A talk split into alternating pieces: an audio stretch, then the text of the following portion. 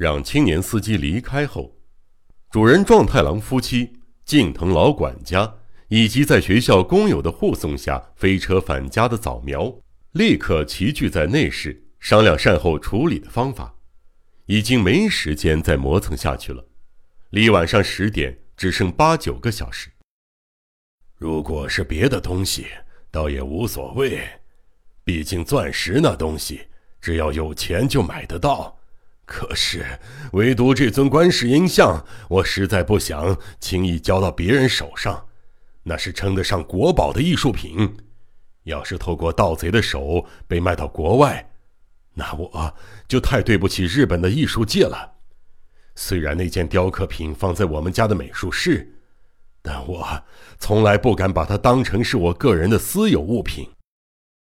壮太郎终究没有只顾自家儿子的安危，不过羽柴夫人可不同，她现在只担心可怜的壮二，满脑子想的都是怎么营救壮二。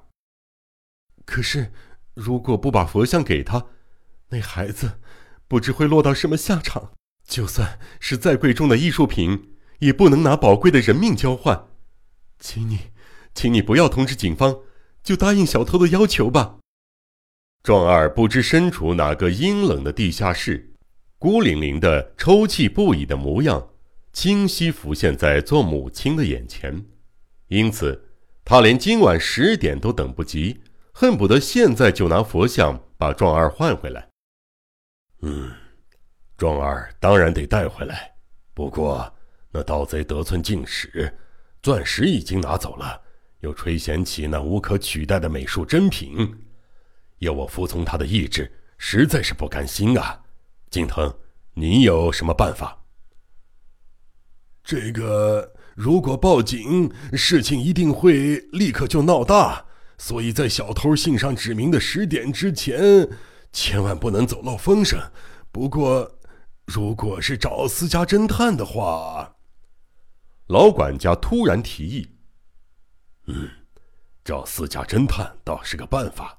不过，私家侦探能够胜任这么大的事件吗？”据我所知，听说东京好像就有一个本领高强的侦探呢。见老管家偏着脑袋思索。早苗突然插嘴：“爸，那个人就是明智小五郎侦探了，只要有他出马，据说就连警方束手无策的案件都能一一解决，是个名侦探哦。”“呃呃，对对对，呃，就是那个明智小五郎，听说他非常了不起，和二十面相应该算是旗鼓相当了。”“嗯，这个名字我也听过。那好。”就悄悄的把那位名侦探叫来吧，跟他商量商量，专家或许会有出奇制胜的好主意。于是，最后众人决定把这件事委托给明智小五郎。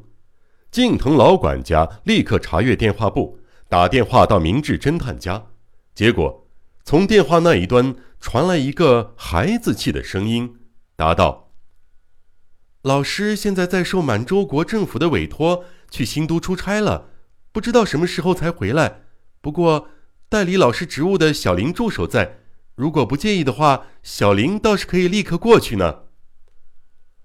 呃，是这样吗？但是这件案子相当棘手，助手恐怕……近藤管家还在犹豫时，对方已经迫不及待的打断了他的话，声音也变得强硬多了。虽说是助手。但本领一点儿也不比老师差，您可以充分相信。总之，还是先见个面再说吧。这样吧，那就请你转告助手先生，立刻过来一趟。不过我得事先声明，我们委托的事儿，万一让对手知道，就麻烦了。事关人命，请千万谨慎行事，别让任何人发现，悄悄的来。这一点不用您交代。我自然清楚。经过这番对答，终于说定让小林这位名侦探助手来帮忙。电话挂断还不到十分钟，一名可爱的少年已站在羽柴家的玄关前求见了。书生出面接待，少年自我介绍：“我是壮二的朋友。”壮二少爷不在家。听到书生回答，少年毫不在意地说：“我早就料到会这样，那就让我见一下壮二的父亲。我父亲有几句话交代我转告，必信小林。”他郑重的要求会面。书生转达后，壮太郎猜到是侦探事务所的小林，于是二话不说，立刻让人带他到会客室。壮太郎走进屋里，见里边站着一个身穿立领学生服的十五六岁男孩，双颊好像苹果般红润，一双大眼睛炯炯有神儿。羽柴先生吗？幸会。我是明治侦探事务所的小林，接到府上的电话，因此专程来访。少年的眼珠滴溜溜的转，吐字清晰。呃啊，是小林先生派你来的吗？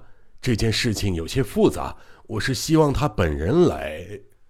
壮太郎才说到一半，少年便抬手打断他的话，同时回答：“不，我就是小林方雄，老师没有别的助手。”啊什么？你就是小林先生本人吗？壮太郎大吃一惊，同时不知怎的，心情也莫名愉快了起来。这么点儿大的孩子，居然是名侦探，这是真的还是假的呀？不过看他的神情和说话的态度，好像还挺可靠的。那么就姑且先跟着孩子商量着吧。啊。之前在电话中说的本领高强的名侦探，就是指你自己吧？对，没错。老师出差期间已经把工作完全委托给我了。少年自信满满的答道：“刚才你自称是壮二的朋友，你怎么知道壮二的？如果连这点小事都不知道，还怎么当侦探呢？我翻过简报，发现商业杂志上曾提到过您的家人。”电话中说到事关人命，所以我猜想八成是早苗或壮二其中之一下落不明。看样子好像被我猜对了。还有这起事件应该不会和那个二十面相有关吧？小林三言两语就说出了问题的重点。原来如此，这孩子说不定还真是个名侦探呢。壮太郎这下子对他佩服极了。于是。他把近藤老管家叫来会客室，主仆二人一起将事件经过一五一十的告诉这名少年。每到关键时刻，少年便不时插进去一两句简短的提问，再仔细聆听答案。等到主仆二人说完之后，他要求参观那尊观音像。于是壮太郎带着他参观了美术室，又回到原来的会客室。过了好一阵儿。他都闷不吭声，紧闭双眼，似乎陷入了沉思。最后，少年突然睁开双眼，轻声凑近两人，兴奋地说道：“啊，我想到一个好方法了！对方既然是魔术师，那么我们也变成魔术师。这是非常危险的手段，不过不入虎穴焉得虎子。以前我甚至干过比这更冒险的事情呢。”哦。那真是了不起，不过究竟是什么办法呀？这个嘛，少年凑近壮太郎，在他耳边低语一番。啊啊，你吗？听到这个出乎意料又大胆的提议，壮太郎不由得瞠目结舌。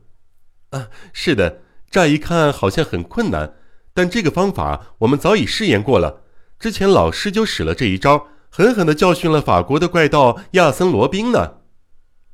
这么做会不会让壮二更加危险呢？这一点请您放心，对方如果是个小毛贼，那反倒危险了。可是堂堂的二十面相，应该不会说话不算数。既然他要求用壮二交换佛像，在危险发生前，人一定已经被放出来了。就算不是这样，到时我也有别的方法对付。您放心吧。我虽然是孩子，但绝对不会莽撞乱来。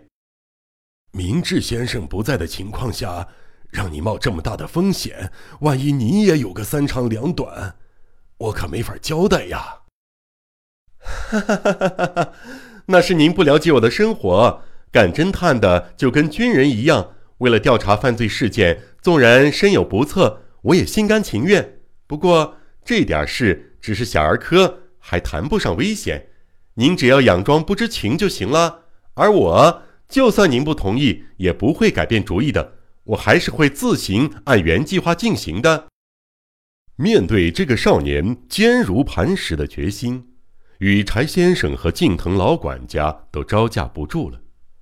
最后，经过长时间的协议，他们终于同意由小林少年执行他的计划。拥有二十种面相，神出鬼没，变幻莫测。没有人知道他真正的长相。名侦探遭遇史上最大危机。江户川乱步最畅销侦探小说《怪盗二十面相》，欢迎收听。